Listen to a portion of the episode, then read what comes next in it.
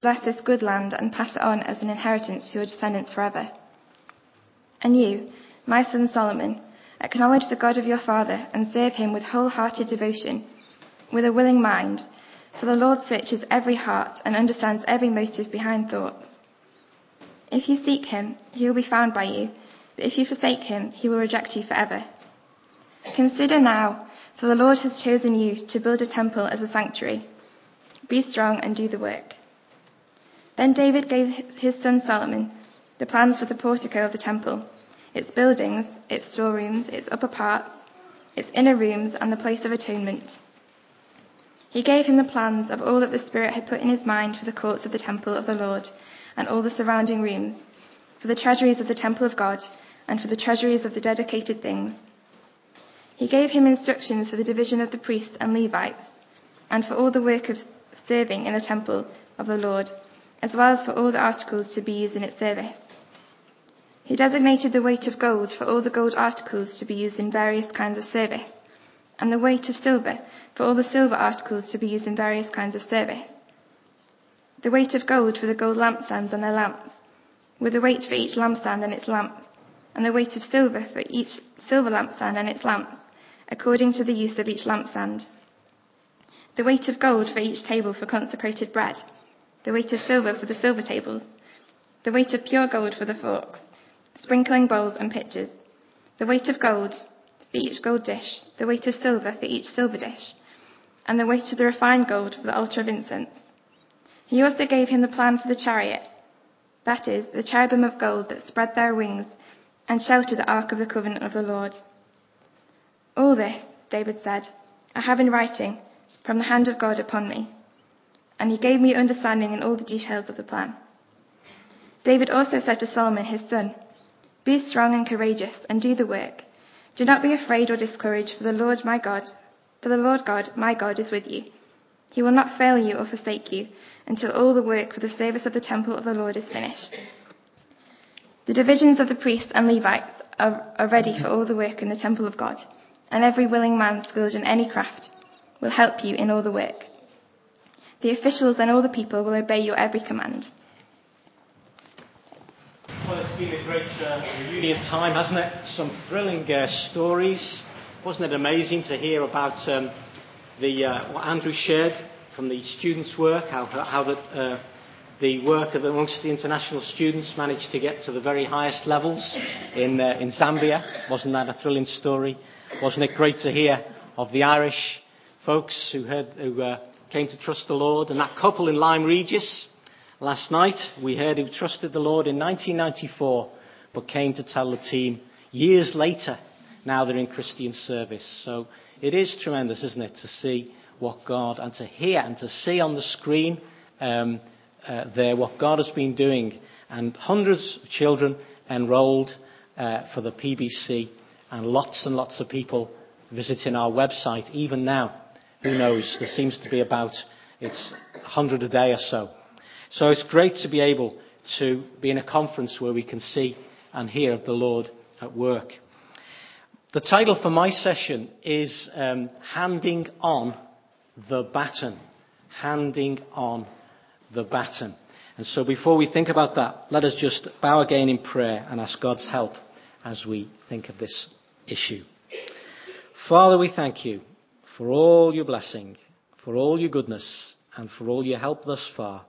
And once again, dear Heavenly Father, we ask that you'd speak to us through your word and help us, Lord, to uh, run the race with patience and to work for you. So be with us and come amongst us and bless us each one as you see we have need. In Jesus' name. Amen. Well, in May this year, they had the world's longest and biggest relay race. Do you know where it takes place? Anyone know that? It is in Norway. Do you know how many teams? 2,300 uh, teams and over 33,000 competitors. I used to run the relay in school, and the one thing that you're not allowed to do is to drop the baton. And of course, uh, needless to say, in uh, some of our relays, that's exactly what we did do. You're disqualified if you drop the baton. You've got to hand it over to the next runner who takes it on to the next leg. And of course, the work of the Lord Jesus Christ, the work of the church from Calvary right until the second coming is all about running with the baton and then handing it on to the next person in the race, the next generation. Parents need to hand on the baton to children. Church leaders need to hand on the baton to the next generation. Do you know any churches near you which are only a few older people? Sad, isn't it? We need church leaders, those of us involved in leadership. You can't start thinking about this too soon. Handing on the baton. What about the CU? They change every year, the committee, and you've got to hand on the baton to the right people. It's very important. And uh, someone may be handing on the baton to you in the work of the Lord. We've got to be ready to take it. Well, in the Bible, there's a lot about handing on the baton. Moses handed on to Joshua. Paul handed on to Timothy, and he told him he was going to have to hand on to others afterwards. And here, in this passage, this is David's last major speech. It makes the point that he got to his feet. He perhaps was quite infirm and elderly at this point. He'd not been well or whatever, and this is, the, this is his final uh, point, his final speech. David hands on to Solomon the baton. So we're going to look today at what did he hand on to him. And in this chapter we see three things. He handed on to him an unfinished task building a temple. He handed on to him a solemn charge. And he handed on to him a wonderful promise. And it's good to know. We not only have an unfinished task, the task of evangelism, we not only have a solemn charge to live a holy life, but we have a wonderful promise that He will not fail us nor forsake us. He will be with us all of the way. So let's look at those three things together. Now, am I the only man here in the audience who's got a job at home that's been waiting to be done for a considerable length of time? In our house, there is a room. It is called the attic. And for years now, I have been meaning to get down to that attic and sort it out. It is an unfinished task. I'm sure I'm not the only one. The setting here at Jerusalem was that all the important people were there. This was the, the beach mission reunion of the Davidic kingdom. Everybody was there and all the stewards and captains and uh, leaders and the valiant men. And David rises to his feet and he makes a confession that not many of them would know about. I wanted to build a temple, but God said no. It wasn't for me. God had shut that door uh, on David's guidance, as it were. And he'd made, although he wasn't allowed to build it, he'd made tremendous preparations.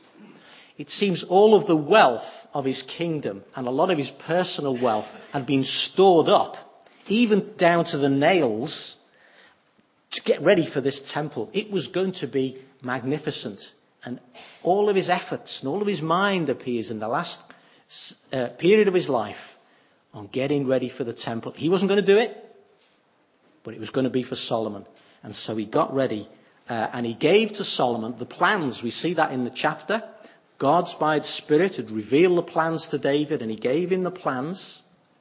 And he was handing on to Solomon the task of finishing or starting and completing the building of the temple. He'd started by making preparation, but it was Solomon's job to finish it.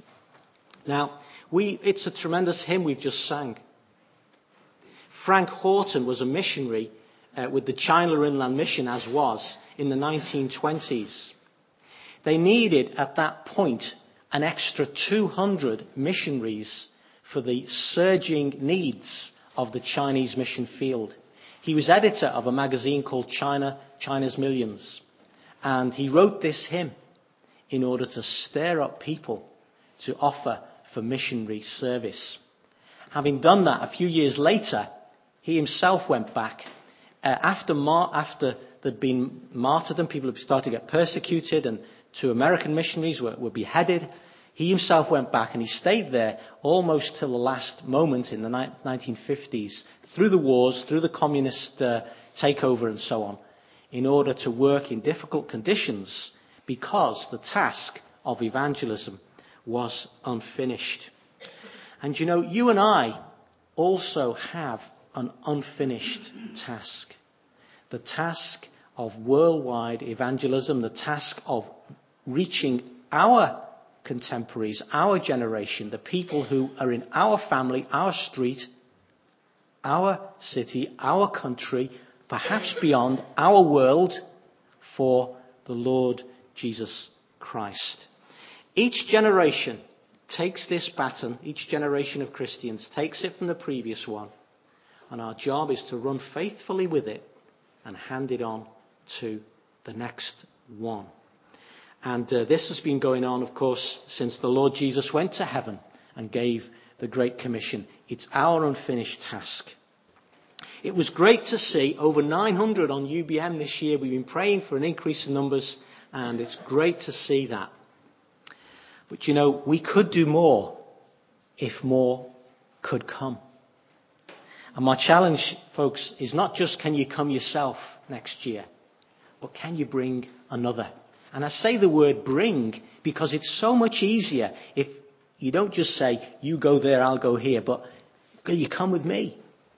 Is there someone you can think of, that you can think of now, that you could bring with you, take under your wing, and, as it were, get them involved in the work of the unfinished task of evangelism? And then what about we're going home now today to different situations, family, church, whatever. What about the folks around you? What about taking the task of evangelism to them? I was challenged. We had a great time here at the YL Centenary, and one of the things that came out of that weekend was um, the next 10 card. And what it is, it's a challenge to write on a list of 10 unconverted friends whom you pray for and with whom I'm seeking to share the gospel. I've got my names down, I'm praying for them. One of them has actually become a Christian, so that's great. Um, and well, you know, I, when you are praying for people, opportunities come. Uh, she didn't become a Christian through me. She had another contact but I heard from her that she'd become a Christian. It's a Chinese um, lady at work. She doesn't go to our church, she goes to the church. She's become a Christian. So the prayer, yes, the step of leading it to Christ was someone else's joy. And you know, that could be the case for you. Can I challenge you to, to pray? And then opportunities may come from you or from another way that that person, those persons are converted. Do you ever have an evangelistic service at church? You should do, you know. And uh, if there's one, what about inviting others? Every time there's an evangelistic service, they may not come, but you can pray and you can invite. And if we all did that, I'm sure we'd have more stories to tell this time next year of people who are converted. What about your family? Are they all converted? Do you pray for them? Why not this year pray that the Lord would save someone else in your family if they're not all converted? And uh, am I speaking to someone here? Wasn't it tremendous to hear about Brandon and Julia who are going to leave this country, all the comforts and securities, and they're going to go to live in the desert, to live in the third world, and to work amongst people sometimes who won't always be easy people, Sometimes there'll be hostility, there'll be misunderstanding. 90% Muslim? Was it 1% who are Christians? And uh, millions, literally millions, who've never encountered the gospel. Although there are more Christians than there, ever, there has ever been, there are more people on earth than there has ever been, and therefore the task is as big as it has ever been. I wonder is there someone here, and the Lord is speaking to you, that you should go and take that torch and carry it to a dark place and burn for Jesus. It's an unfinished task. Verse 9. David, after he explains to the people about um, the task that he's entrusting to Solomon, he turns to Solomon. And he says these words to him. He gives him a charge. Now, just to explain what a charge is, I was trying to think. When we got married, I remember we, we, kneel, we knelt. The minister made us kneel. And he spoke to us. He gave us a charge, gave us our instructions. And someone said, well, that's what you've got to get used to when you, uh, when you get married. But um, in those days, that's how they did it. Um, sometimes when a minister takes over of a new church, he gets a charge from another minister, a set of instructions. Paul said to Timothy, I charge you. This is it, Timothy. This is what you've got to do. And David did that to Solomon in verse 9. He says this Solomon, my son, I want you to know the God of your father, serve him with a perfect heart, a willing mind. Um, for the Lord searches all the hearts and understands all the imaginations of the thoughts. If you seek him, he will be found of you. But if you forsake him, he will cast you off forever. Take heed, for the Lord has chosen you to build a house for the sanctuary. Be strong and do it. Know the Lord. That was the first thing David said to Solomon. And you know, before we think about the task of evangelism, we have to be the people that God can use. Do you know, a surgeon uses the sharpest tools to make the incision. And if we want to be used in the work of evangelism, we have to be the people God wants us to be. To know the Lord. What does that mean? It's got the idea of knowing Him with our mind, but also the idea of loving Him. Adam knew, same word, Eve, his wife. Intimacy and love. Solomon was charged to know the Lord. How do we do it? Well, do you know I'm indebted to the YL for another reason that they put me onto the reading scheme and I've never been able to get off it. It's uh, uh, read the Bible in a year. You know, can I recommend, folks? Uh, this is a great one, but there are others. To read the Bible every day and to have a plan to get you through the whole of the Scripture. We had a great time at Llandudno this year, and our youngest team member, uh, Christian wise, is uh, a man who's only been converted 18 months. And on uh, the Sunday morning, he texted his wife to say he didn't feel very able and very capable. Um, that night in the open air, we asked him to give his testimony, and he's he's a, was in the Marines. And as he was telling about his time in the army, a man on the bench, I was doing the questions, a man on the bench sat up. He was in the Marines. And he'd contacted him pre- earlier that day. And those two chaps had a great, uh, you know, rapport, uh, things in common. Uh, and he'd had some problems in the, in the forces that Peter was able to relate to. And later that same evening, our youngest Christian, in his first day on UBM, that he nearly went home because he didn't feel up to it, led the other Marine to the Lord Jesus Christ. Isn't it amazing what God can do?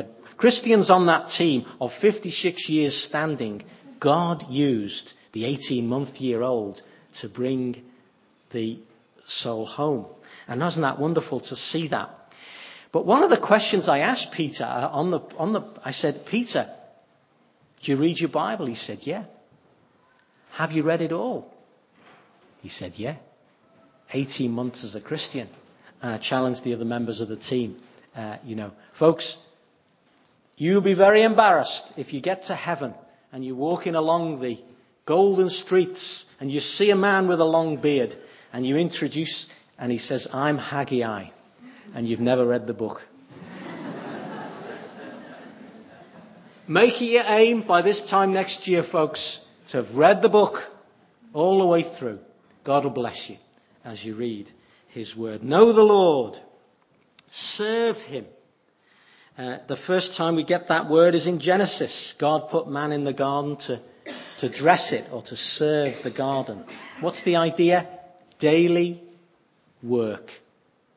Daily work for the Lord. So David is telling Solomon, you've got to know the Lord through his word. In fact, as we heard today from, from Brother David, the king had to write it out by hand, the word. He didn't just have to read it every day, he had to write it out as part of his task. And daily service for the Lord Jesus Christ was, uh, is, is, is, is a good thing. It's right for us to do that. Every Christian should have something that they regularly do for the Lord Jesus. There's such blessing in it. The Lord pays good wages. Let me put you on the spot, folks. Do you have a regular task for Jesus? It might be something small. It might be handing out the hymn books or doing the garden for the Lord in church or teaching a Sunday school class, whatever it is. But you know, there's lots of things that we need to be done. Do you have a daily task? Solomon was told he had to serve the Lord. Seek him. The idea of seek, inquire, to speak with the Lord. And of course, we need to be those who pray and seek his face every day. We've noticed as a couple and as a family and as an individual as well, those days which are most difficult, and you do get them, often we haven't prayed together. And it's, it's so obvious, but it's so important uh, to start the day with the Lord in prayer. Can I recommend another recommendation? A weekly prayer list. You know, in the New Quiet Time diary there, there's a, uh, there's, a, there's a prayer list and you pray for something different each day of the week to keep you on track and to focus your prayers. Another great blessing to me this year, to write down things that are specific each day and pray for them and then to look back over the month. I was amazed at how many things God had answered and I hadn't noticed till I looked back. And of course, what does that make you do? to give thanks. And it encourages you to pray more because we have a God who answers prayer. Can I encourage you a practical thing? To write your prayer requests out, to pray them, and then to review them and see how God is answering your prayer. Tim Moore shared with me a lovely illustration about a family, um, mum, dad, and three children, six, four, and three year old girl, who went to the beach. And because they were, it's a story told by Patricia St. John, the famous uh, Christian author. Uh, because they were going to the beach, they were only allowed to bring one toy. So, six year old brings a toy, four year old brings a toy, three year old b- brings a doll called Esky. Esky was an Eskimo, but its hair had fallen off and it was in a bad state really, but it was a special doll for this little three year old girl. They go to the beach in Woolacombe. And of course, on the beach, they make a castle for Esky. And they put Esky in the castle. And they go and get involved with something else. And guess what happens? The tide comes in. Esky gets washed away. And by the time the little three year old has thought about it, it's too late to save Esky. And uh, the tide's come in, washed it away. So mum says, well, we'll go home and we'll pray about it and we'll come down. They pray about it that night. On the beach first thing the next morning, no sign of Esky. Oh dear. Three year old's very upset. That night they go back home and they pray about it again. And this time, third day, they're going down to the beach. Mum, dad, three children. A big dog comes up. Children are frightened. Mum sees something in the mouth of the dog that's been on the beach. And guess what it is? Little Esky. The final part of the story is this. Uh, even uh, Patricia St. John says this. In case you think that this story is too good to be true, I want you to know that that three year old girl was me. she learnt the value of answered prayer as a three year old and then went on to, uh, to do great things for the Lord. Do you know, David says to Solomon, David, who proved the value of prayer so many times, he says, Seek the Lord. And you and I, let us seek him. Let us be those who daily, doggedly, determinedly pray. Take heed, he says. Consider was the version we heard before. The idea there, looking out and being careful. We had our resit examinations last week at the university. I've got some books to mark when I go back. Examination. But the Bible encourages us to be those who examine ourselves. Each time we come around the Lord's table, we're to be those who search our own hearts to see if we are genuine, to see if there's any sin, anything that needs to be repented of. And we need to do that, you know, as a discipline. We need to examine ourselves regularly. We had a missionary uh, who served the Lord in Thailand, good friend of some here actually, Tony Howarth. He's with the Lord now. When he first went out to Thailand, he went to the market and he saw a lovely pair of shoes. And he thought, great, so cheap. He bought them. And uh, he thought they were great. He thought they were great leather shoes. He was doing okay till he looked at the label and it said genuine leather. Not genuine leather. So he knew he'd been counterfeit. Take heed to yourself in order that we don't trick ourselves. We need to be those who are genuine and I think serious about our Christian life. Uh, God does want those who are in this.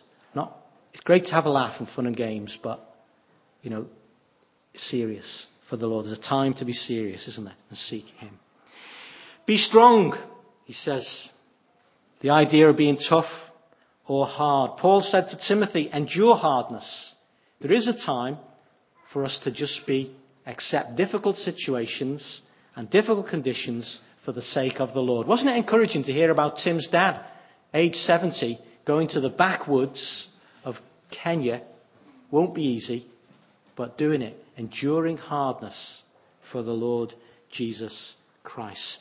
We need to be those who have a mindset that it can be difficult in the Christian life. We are in a war, and we need to endure hardness. There still are Goliaths out there people who come and defy God, ideologies and other things, great sins and temptations, and we are called to fight. We are born to battle, and we do have to have that mindset. And young Solomon, who was only a teenager, as David hands on to him, this charge is commanded to be strong. Do you know the last one is very, very easy? This sixfold charge do it. Just said, be strong, he said, and do it. Great to plan evangelism. Need that. Great to prepare for it. We do need that. But you know, when all the talking's done, we've just got to get on with it. And we've just got to do it. You've got to do it. And so have I. And there's no substitute for just doing what we know to be right. An unfinished task and a solemn charge. And now a wonderful promise. Verse 20. David said to Solomon his son, Be strong and of a good courage and do it. Fear not Nor be dismayed, that comes many times in Scripture. For the Lord God, even my God, will be with thee. He will not fail thee, nor forsake thee, until thou hast finished all the work for the service of the house of God. It is a threefold promise. He will not fail us. He will not forsake us. And He will be with us. When it says the Lord will be for us, it doesn't just mean He's on our side. It doesn't just mean He's acting for us. Our God dwells within us. He's with us. He's for us. He's alongside us. And He's inside us. What a wonderful promise that is. Failure is not in His vocabulary. He never fails. And He will not forsake you. And when we go forward in the work of evangelism and in the work of leading a holy life, the same God who is in the valley of Elah with David is the same God who's with us, who's for us, and who's in us. David wrote a psalm before a battle once. The psalm was Psalm 27, and the enemies were many. They were the Philistines.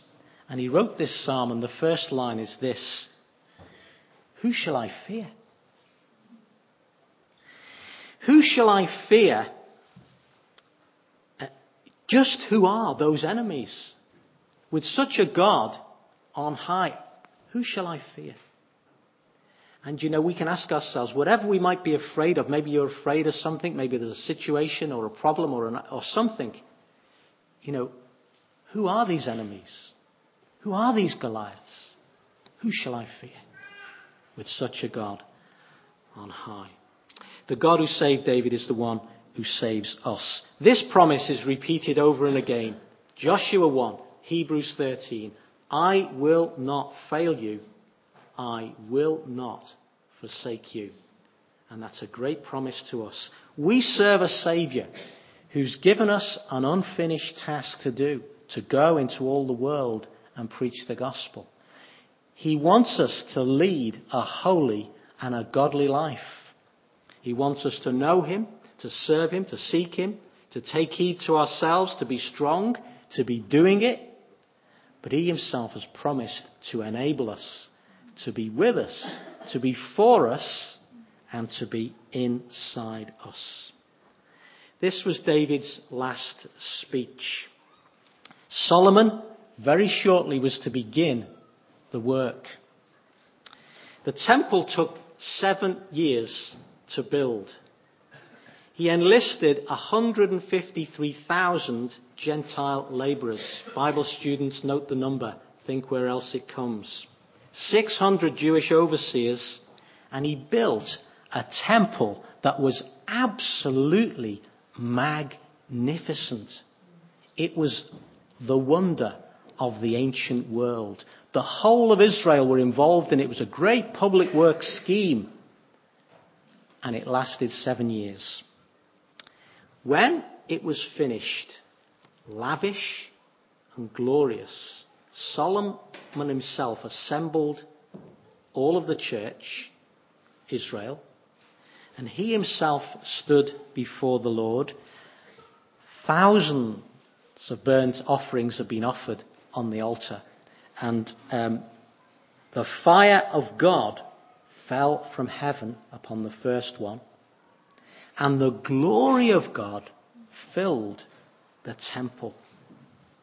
Jesus said, I will build my church. For 2,000 years, he has been doing just that. One day, it will be finished. You who are builders will be bricks, part of it.